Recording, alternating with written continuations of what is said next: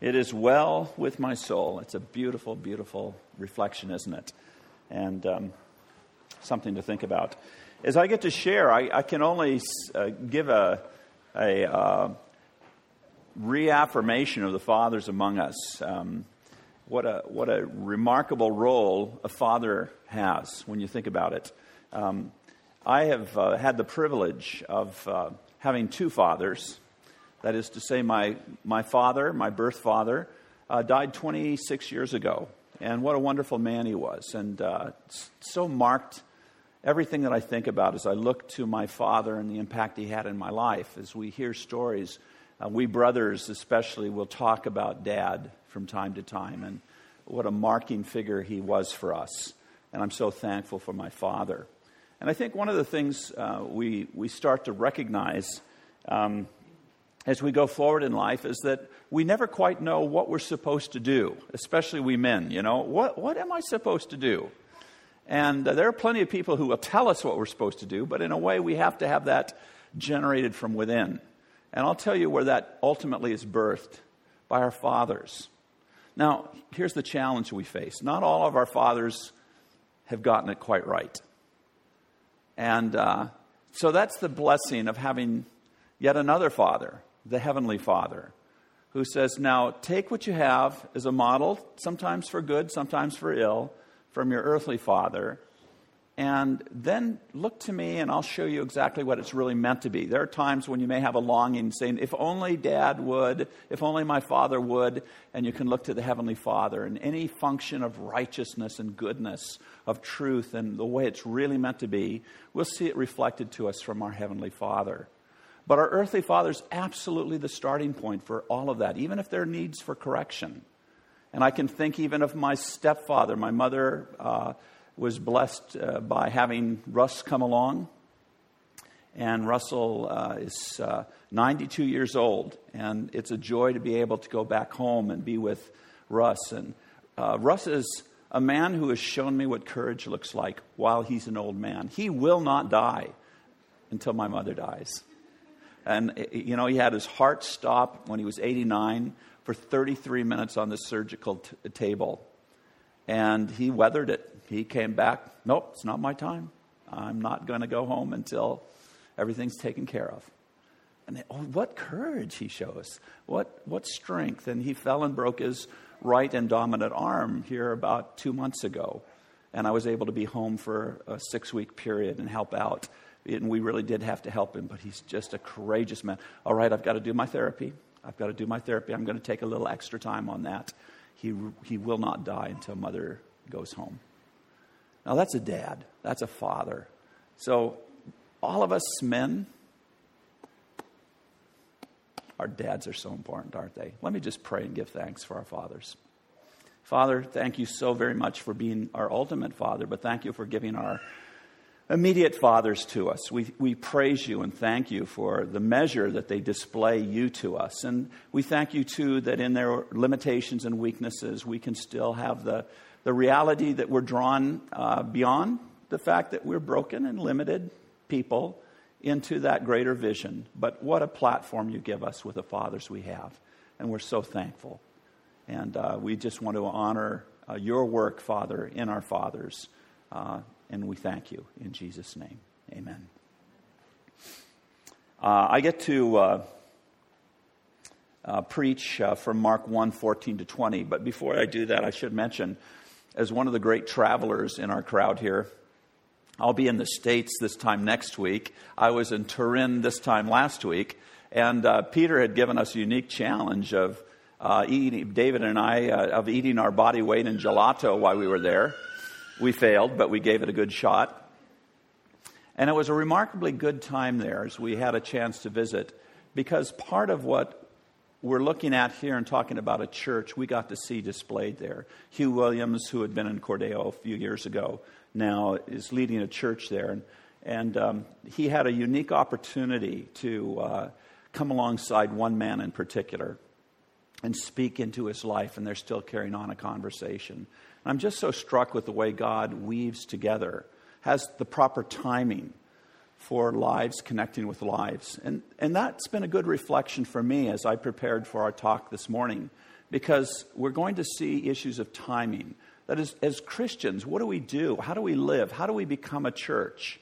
And not many of us have uh, ever been part of a church planting expedition, have we? Um, when you think about it, church planting is not something that's commonplace.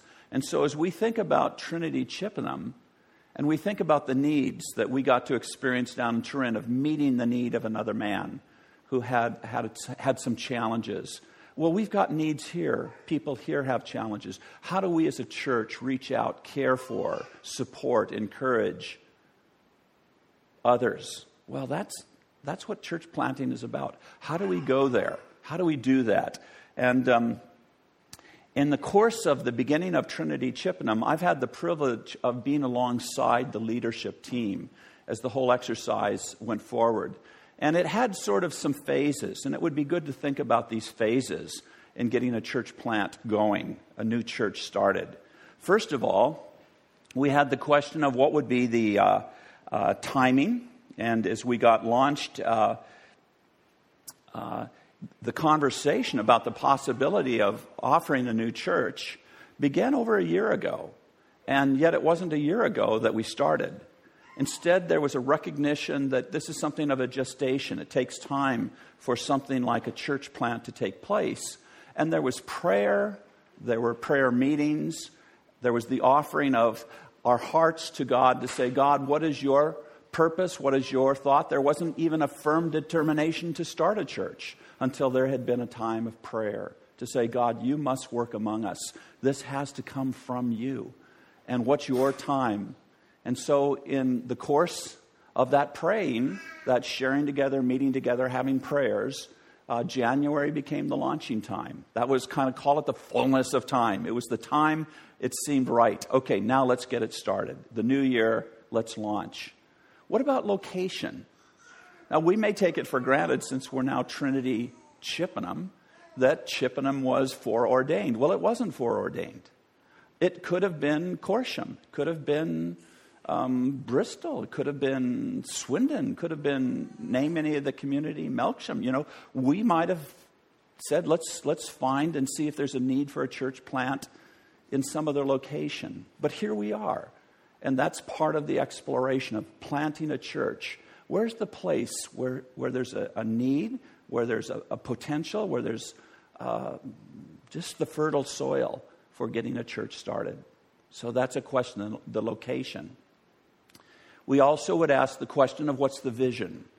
A church doesn't form as a collection that's a social club, a collection of people gathering together just to say, oh, well, wouldn't it be nice just to hang out with each other and let's call it a church? That would not be a healthy church. The question is, what defines a given church? What's the focus? And I know from the handbook and from the conversations that it's the working process of building a vision that has become the vision of Trinity Chippenham that is birthed out of the Trinity. It's no accident, the name. So the Trinity, well, what is the Trinity? The Trinity is a who.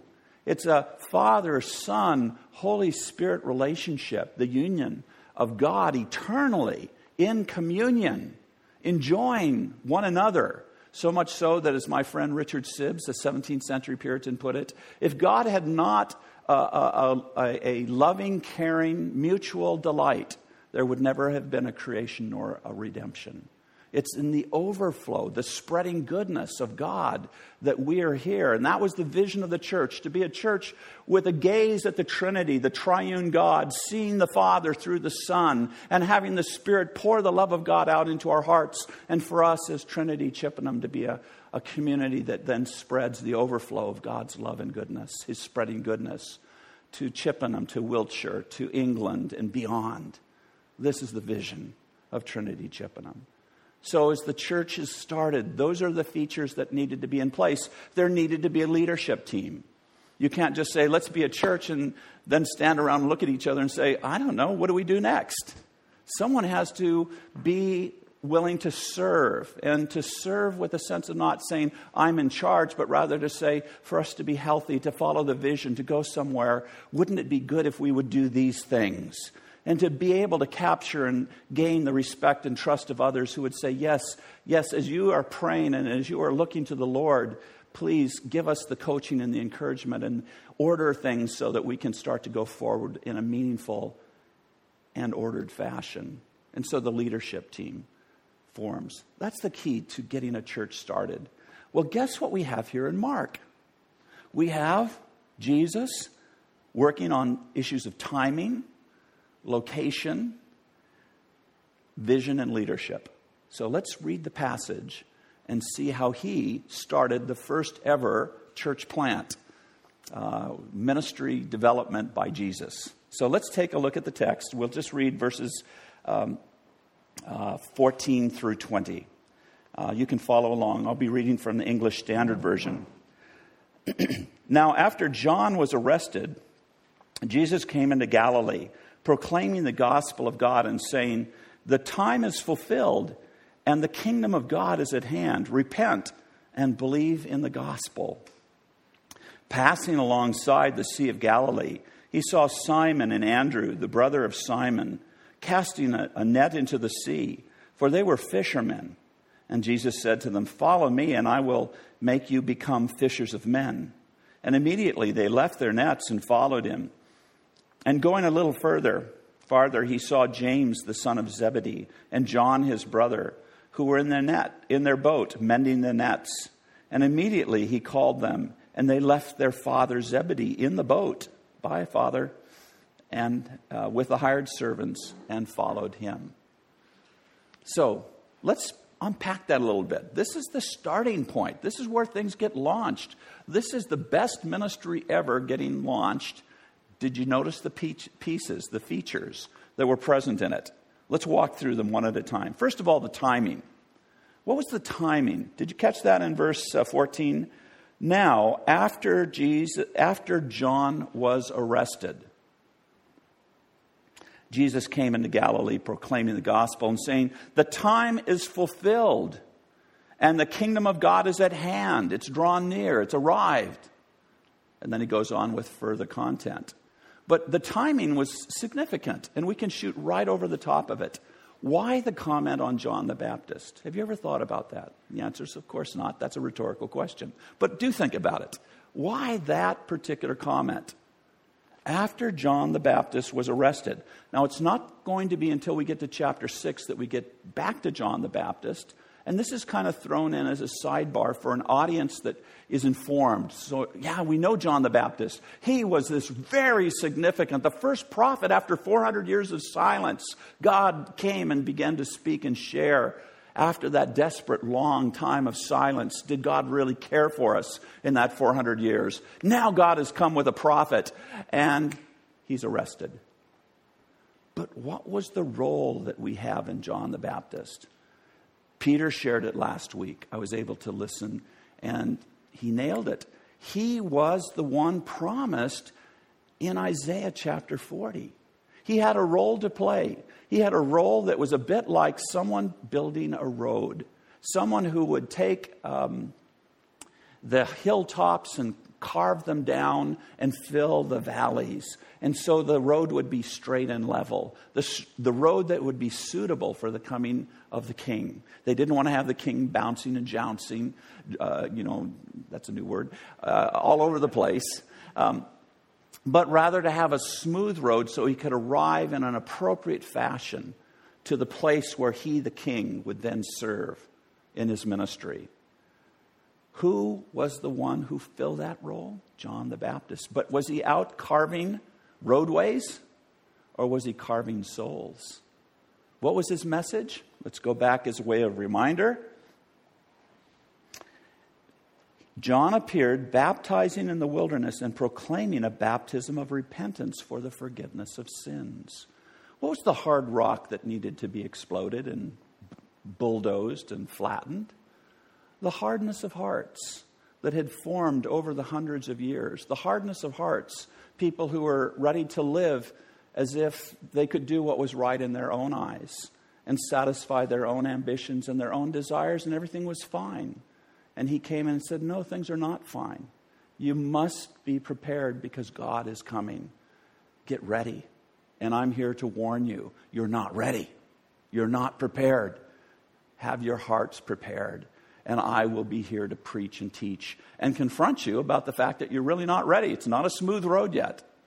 And so, with that calling, with that invitation, he's arrested, and that ultimately is the end of John the Baptist's ministry. And Jesus is, in effect, saying, That part is done. The Isaiah 40 passage is completed. Here I am. And did everyone get that? Probably not. But as we look back, do we see that? Yes, we do. So, John the Baptist is the precursor, the setting up, the preliminary, and then comes the one who is the feature event. The king arrives. Which leads us then to the location. Jesus came into Galilee. Wow. Now, for us, we go Galilee, Schmalilee. I mean, nice. That's all the Bible stories were in Galilee, so it must be a good place. Well, yeah, but if you happen to live at that time, where would you want to start a ministry? If you wanted to change the world, where would you go? If you're Jewish in origin, where do you go if you're a Jew? Jerusalem. You go to Jerusalem.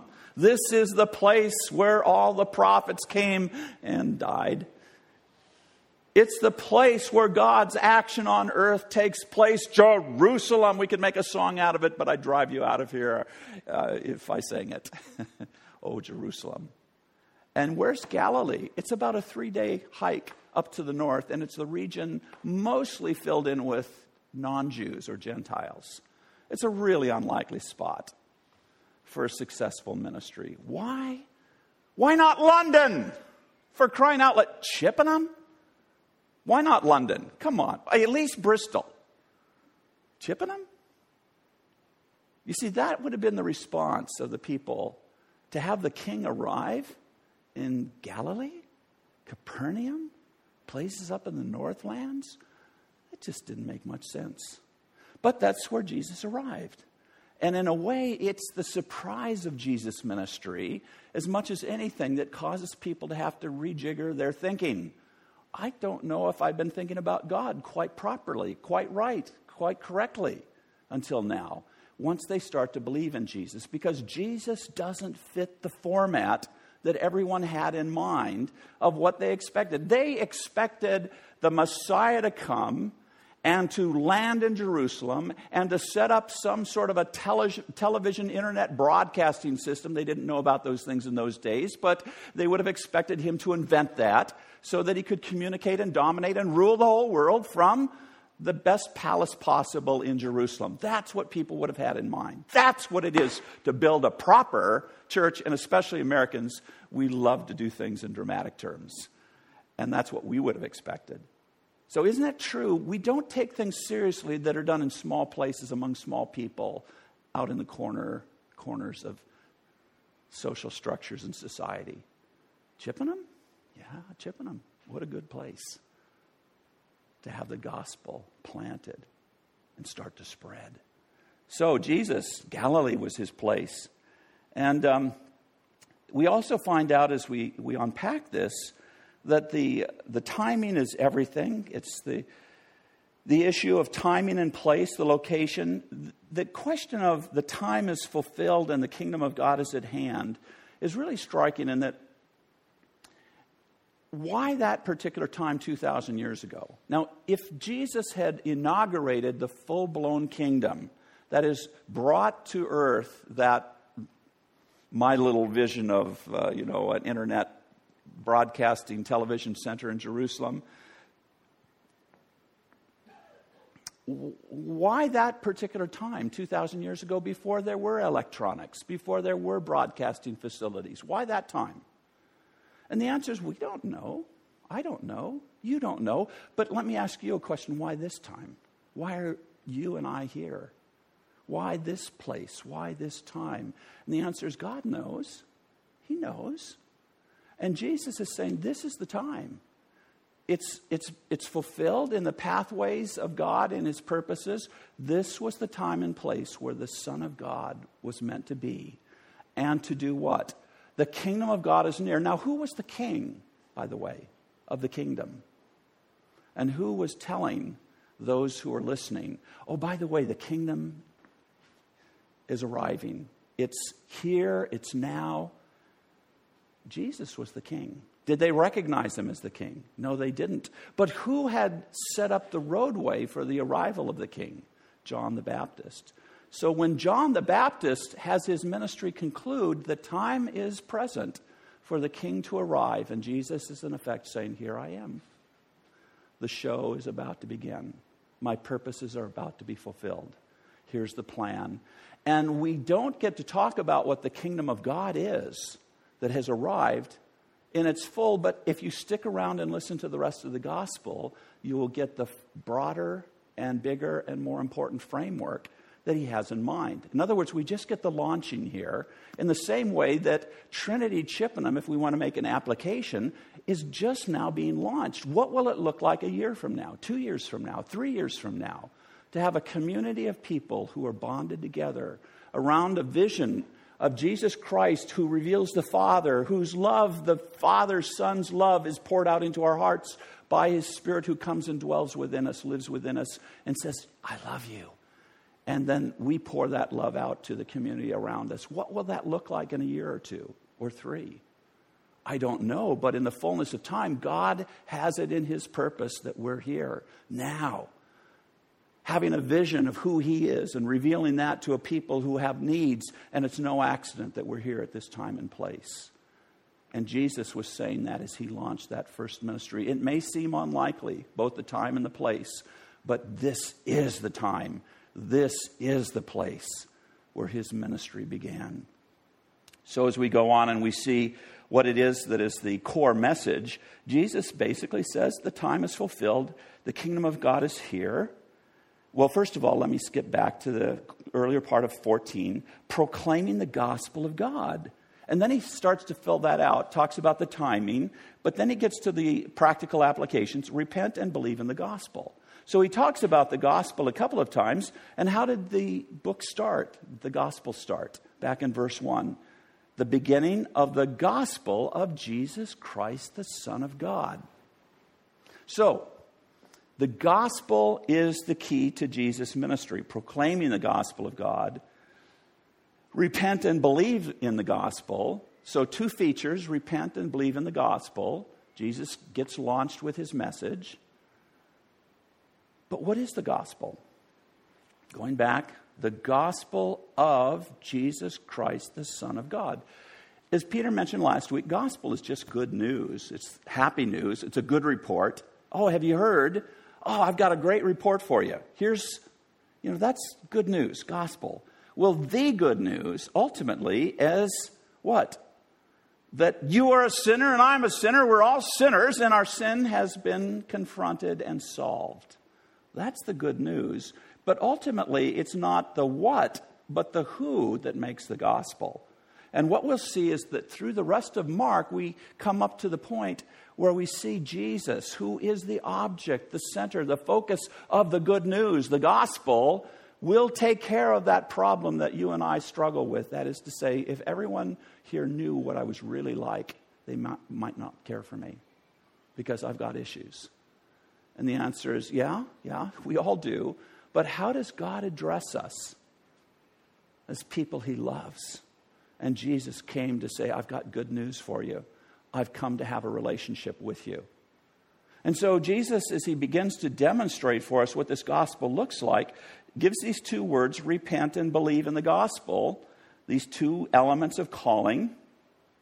And then he goes and calls the first disciples. So here we pick it up in 16 um, uh, through uh, 20. Um, passing along the Sea of Galilee, saw Simon and Andrew, the brother of Simon, casting their nets. So here we've got two brothers, Simon and Andrew. And then we go on and see that he says, Follow me, and I will make you fishers of men. And immediately they left their nets. And then we get two other brothers, James, the son of Zebedee, and John, his brother.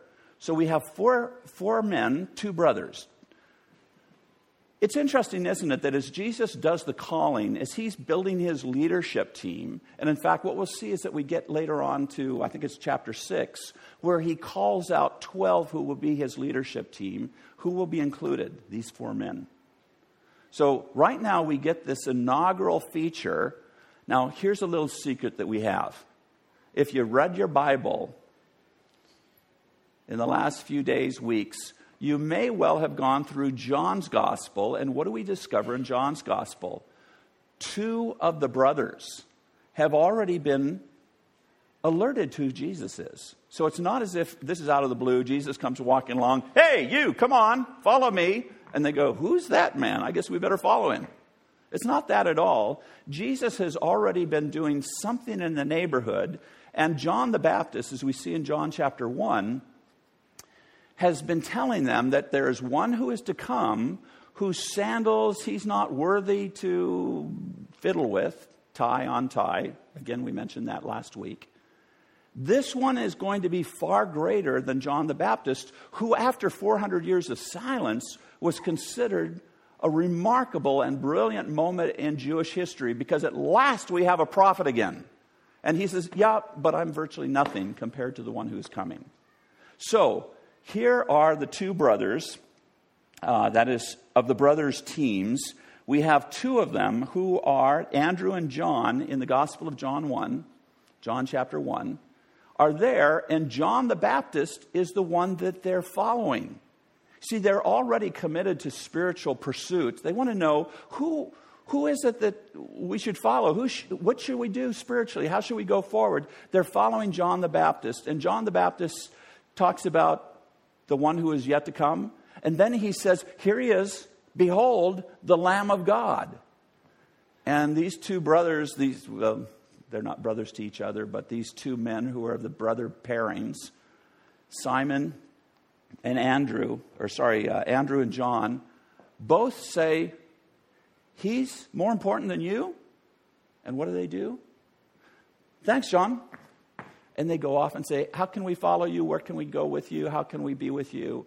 And so they have already had a connection with Jesus. So that much we know from John. Mark doesn't emphasize that. What he does want to emphasize is how he builds the leadership team. So among the men that he knows, what do we discover?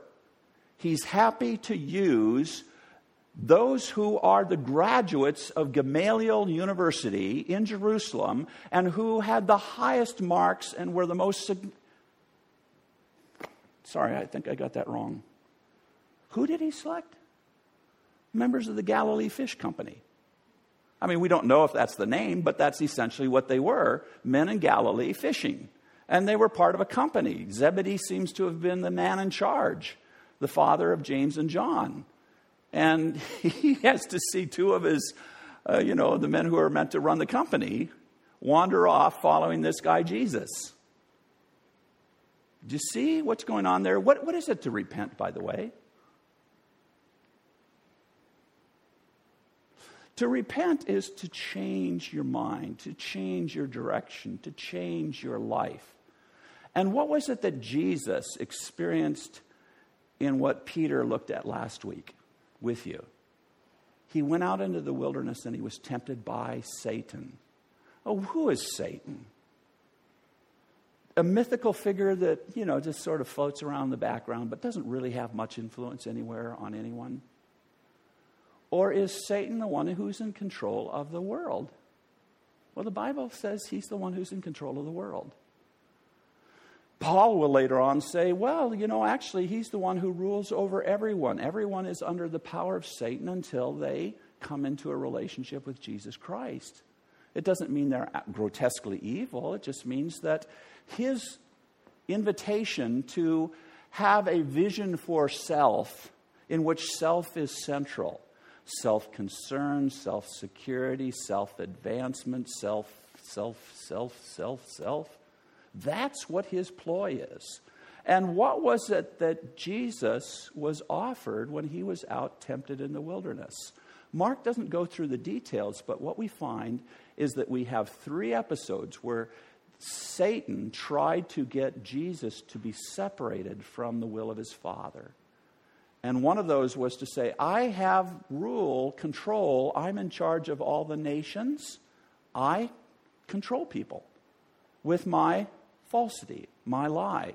You know that, Jesus. And I can let you have all of these people that I rule over who follow me and my ways. I'll give them to you. All you have to do, Jesus, is worship me. What characterizes Satan? His selfishness. What characterizes followers of Satan? Selfishness, self concern, self security, self advancement, self, self, self, self. And what is it that Jesus is calling them to? Repentance. Who was the first one among man who had a chance to explore the options of life, whether to be devoted to God or to be devoted to self? The one who was in the garden and was given the opportunity to do what? You can be like God. You can determine for yourself what is good and evil. You don't have to rely on God. You can become a partner to God. The two of you can work together. Now, I'm reading between the lines, but essentially, that set up the notion of religion as a responsibility driven function in which we could do what we need to do to become good people. And what was it that Jesus was tempted with? That option. And what did he do? He overcome, overcame the temptation. Where Satan had conquered Adam, he failed to conquer Jesus.